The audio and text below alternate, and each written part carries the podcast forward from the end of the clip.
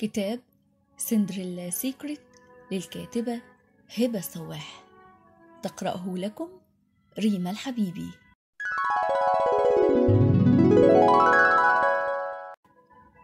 انتهى الجزء الأول من الفصل الثالث بمقابلة جديدة بين أشجان وسندريلا واللي فيه أشجان كلمت سندريلا عن السبع تنكات. أما إيه هم التنكات وإزاي بنملاهم؟ ده اللي هنعرفه دلوقتي في الجزء الثاني من الفصل الثالث واللي فيه الكاتبة هبة السواح هتتكلم عن كل واحد فيهم لكن بشكل عام. تعالوا نسمع هتقول لنا إيه. الإنسان عنده مستويين من الاحتياجات حاجات بنحتاجها علشان نعيش وبس زي الأكل والشرب والنفس والحاجات اللي من غيرها. حياتنا بتنتهي. وحاجات بنحتاجها علشان نزدهر. وفي فرق كبير بين إننا نعيش وخلاص وبين إننا نزدهر. المستوى التاني من الاحتياجات ده بتاع الإزدهار هو اللي إحنا هنركز عليه دلوقتي. لأن ما ينفعش أقصى أمنياتك في الحياة تكون أنا عايزة أعيش. وعشان أقدر أشرح لك الاحتياجات بتاعة الإزدهار هستخدم نفس التعبير اللي الكاتب جون جراي استخدمه علشان يشرح احتياجات الإنسان. جون جراي وصف احتياجاتنا دي على إنها تنكات في حياتنا وزي ما المستوى الأول من الاحتياجات ليه تنكات بنملاها من أكل وشرب ونفس علشان نعيش المستوى التاني برضه ليه تنكات بس أعمق شوية بنملاها علشان نزدهر ونتوازن. فنقدر نحس بالسعادة جوانا ونحط البصمة اللي إحنا موجودين في الدنيا علشان نحطها. قبل ما أحكي عن كل تنك فيهم بالتفصيل محتاجين نقول شوية قواعد. أولا أنا شخصيا طول عمري لما كنت أحس بضيق أو عدم رضا في حياتي وكنت أشتكي لأمي مثلا كانت دايما تقولي صلي ركعتين استغفري اقرأي قرآن. كنت فعلا أعمل كده وأرتاح شوية بس أحس إني إجمالا لسه كده مش مرتاحة أو مش مبسوطة. فأروح أشتكي لواحدة صاحبتي فتقولي نصيحة تانية خالص. اخرجي اتفسحي اشتري حاجة لنفسك طيب أنا أعمل إيه دلوقتي؟ أقعد في البيت وأصلي وأقرأ القرآن ولا أخرج وأبسط نفسي؟ أسمع كلام مين فيهم؟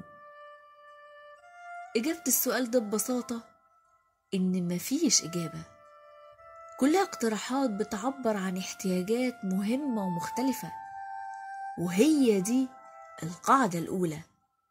الإنسان عامة مش مخلوق بسيط مكون من حاجة واحدة وخلاص. الإنسان عبارة عن روح ونفس وعقل وقلب وجسد وكل حاجة فيهم ليها احتياجات مختلفة. بالتالي ما ينفعش الواحد يركز على احتياج واحد بس في حياته ويهمل الباقي. السبع تنكات دول كلهم مهمين والتوازن بينهم كلهم بيخلينا سعداء. في وقت هتلاقي نفسك فكيتي وارتحتي مجرد ما تقعدي وتدعي ربنا ووقت تاني هتنبسطي أكتر لما تقعدي تنظمي وقتك وحياتك وتهتمي بنفسك وتحطيلك أهداف. ووقت تالت هتنبسطي أكتر لما صحابك يجولك وتضحكوا وتهزروا وتحسي إنك شخص محبوب من الناس.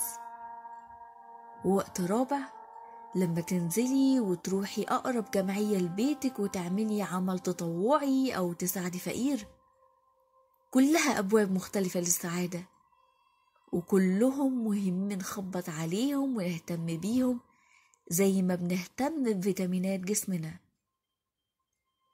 ما ينفعش أبدا نركز على فيتامين واحد ونسيب الباقي فجسمنا يمرض ويتعب. القاعدة التانية المهمة جدا إن الحاجة اللي انت محتاجاها عشان تملي التنكات موجودة حواليكي بالفعل. كل شيء محتاجاه علشان تحققي التوازن موجود فعلا في حياتك.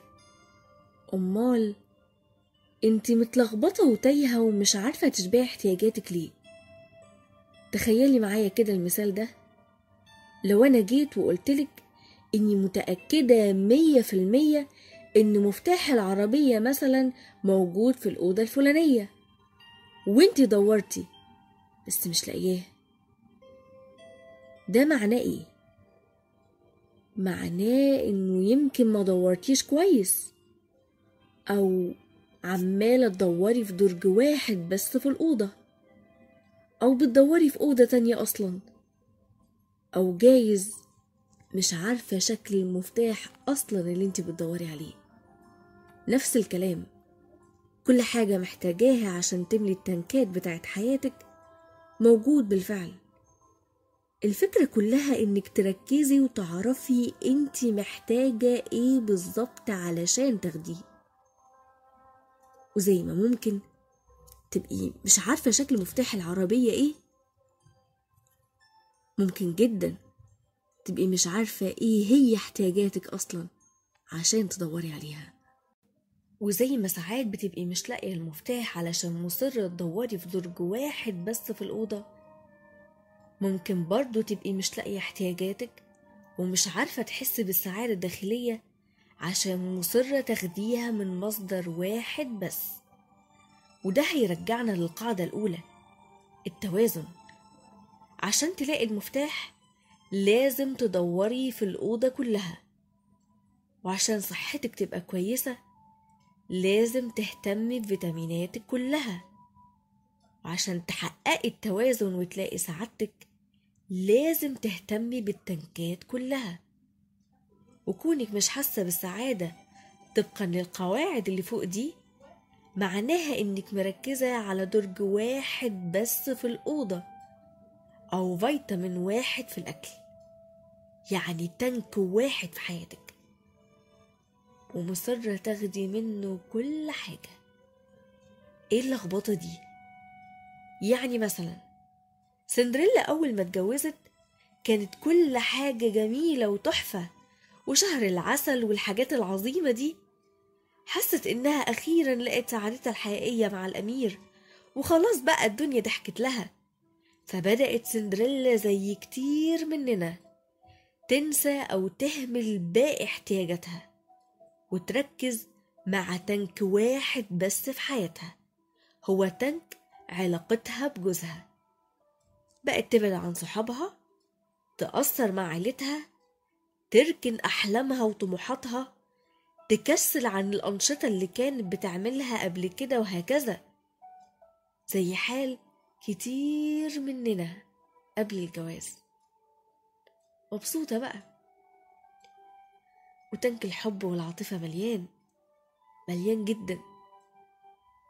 بس اللي بيحصل بعد فترة إن روحها بتبتدي تشتكي. التنكات التانية عمالة بتنقص. بس هي مش واخدة بالها. فتبتدي سندريلا تحس إنها متضايقة ومخنوقة عشان هي قررت إن المفتاح في درج الأمير أو إن سعادتها مش هتيجي غير من الحب والرومانسية. فهتروح تشتكيله وتدور على المفتاح عنده هو وبس. أنا مخنوقة يا ميرو. تعالي يا سوسو نخرج. أنا لسه مخنوقة يا ميرو. خدي الهدية دي يا سوسو. أنا لسه مخنوقة يا ميرو. طب هحاول أجيلك بدري ونقعد مع بعض شوية يا سوسو. أنا لسه مخنوقة يا ميرو. انتي نكدية يا سوسو. أنت اتغيرت يا ميرو وما بقتش تحبني زي الأول. طلقني. عارفة؟ لو ميرو ده عمل لها قرد برضو سندريلا هتفضل مخنوقة. ليه؟ عشان هي مركزة على tank واحد بس وهاملة باقي التنكات فمع الوقت ما بقتش سعيدة ولا مبسوطة. وطبعا مين السبب في تعاستها؟ أكيد ميرو. أنت اتغيرت مش بتبسطني مش بتحبني طلقني. وباقي القصة كلنا عارفينها. يا ترى كام واحدة فينا بعد الجواز بتمحور كل حياتها ونفسيتها حوالين جوزها؟ وبتعتمد عليه اعتماد كلي في إسعادها وتهمل أبواب تانية كتيرة جدا للسعادة في حياتها. وقبل ما تقوليلي غصب عني افتكري أول قاعدة قلناها انتي مسؤولة عن حياتك. طبعا مش معنى كلامي ده إنك تهملي جوزك ابدا إنما اللي أقصده إنك توازني حياتك عشان ما تحمليش علاقتك بجوزك لوحدها كل حاجة. وإن أي حاجة هتركزي عليها في جوانب حياتك هتبقى هي بس المسؤولة عن سعادتك أو تعاستك. أنا شخصيا من كذا سنة لما كانت بتجيلي واحدة وبتشتكي مثلا من جوزها أو مشاكل في تربيتها لأولادها أو في علاقتها مع أهلها أو أهل جوزها كنت بسمع المشاكل دي وبعدين أقعد أشرح لها القواعد في العلاقات الزوجية والفرق بين الراجل وبين الست وقواعد في التربية وبر الوالدين. مع الوقت لقيت إن ساعات كتير المشاكل دي فعلا بتتحل بس برضه بتفضل البنت مش مبسوطة كأن في حاجة ناقصاها. فقررت أعمل حاجة تانية. بقيت أول سؤال أسأله للبنت لما تخلص قصتها؟ احكي لي عن حياتك. بتعملي إيه؟ وقتك بتقسميه إزاي؟ طيب كلميني عن هواياتك. إيه خطتك أنت لحياتك؟ وكانت المفاجأة؟ جربي كده تسألي مجموعة بنات عشوائية نفس السؤال الأخير اللي أنا سألته. وبعدين جربي تسأليهم تاني إيه هي المشاكل اللي بتواجهك أو إيه هي الحاجات اللي مثلا مش بتريحك في علاقتك بجوزك بأولادك في الحياة حتى عامة؟ اسألي السؤالين دول وراقبي السرعة والتلقائية في الرد. كلنا بلا استثناء بنعرف بسرعة جدا نجاوب على السؤال التاني بتاع المشاكل. وده مش عشان إحنا نكديين ولا حاجة لا لا. عشان المشاكل دي بتبقى عرض عرض ظاهر لمرض تاني مستخبي جوانا. مرض عدم التوازن عدم التوازن بين احتياجاتنا الأساسية وعدم وجود أي رؤية واضحة المعالم أو حتى محددة لحياتنا. عظمي بيوجعني ده عرض. إنما نقص التوازن في العناصر الغذائية في الأكل أدى إلى نقص فيتامين د أو نقص الكالسيوم وهو ده المرض. عشان كده لما غيرت السؤال ودخلت في حياتها هي قبل حياتها مع زوجها وولادها ساعدتها تكتشف عدم التوازن وتغير حياتها للأفضل. من إنسانة فاضية قوي من جوه.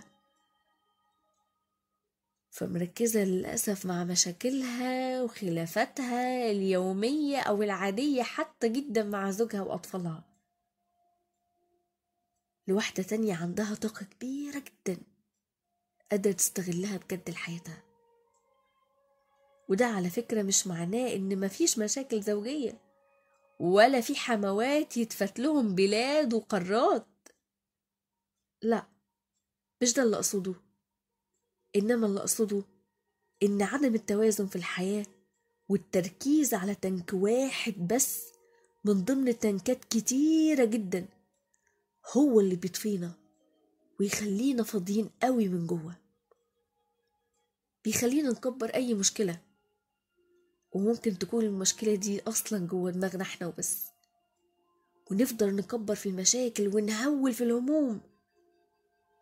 الخلاصة عشان تبقي سعيدة. محتاجة تملي كل التنكات اللي في حياتك. من أول علاقتك بربنا لعلاقتك بأهلك وأصحابك وجوزك وأولادك ومجتمعك اللي انت عايشة فيه. ونفسك. وكل ما تلاقي نفسك مش لاقية المفتاح افتحي درج تاني ودوري فيه. كل ما تلاقي نفسك تايهة ومش مبسوطة ركزي على تنك تاني وتالت لحد ما توازني كل أمورك وتلاقي سعادتك اللي نفسك فيها. تعال نقول تاني التنكات تنك علاقتك بأهلك تنك علاقتك بأصحابك تنك علاقتك بجوزك تنك علاقتك بربنا تنك علاقتك بأولادك تنك علاقتك بنفسك تنك علاقتك بالمجتمع. كده عرفنا أسامي التنكات وأهمية إن إحنا نوازن بينهم؟ تعالي بقى نشوف هنملاهم إزاي. الفصل التالت كبير ولسه مخلصش إحنا كده خلصنا الجزء الأول والتاني ولسه هنبدأ في الجزء التالت المرة اللي جاية وهيكون مقابلة بين أشجان وسندريلا. واللي فيه أشجان هتناقش سندريلا وتشوفها عملت إيه في التنكات؟ وعرفت تملاهم ولا لسه متحيرة؟ استنوني قريب جدا هنكمل باقي الأجزاء مع بعض ويا رب دايما أبقى عند حسن ظنكم فيا.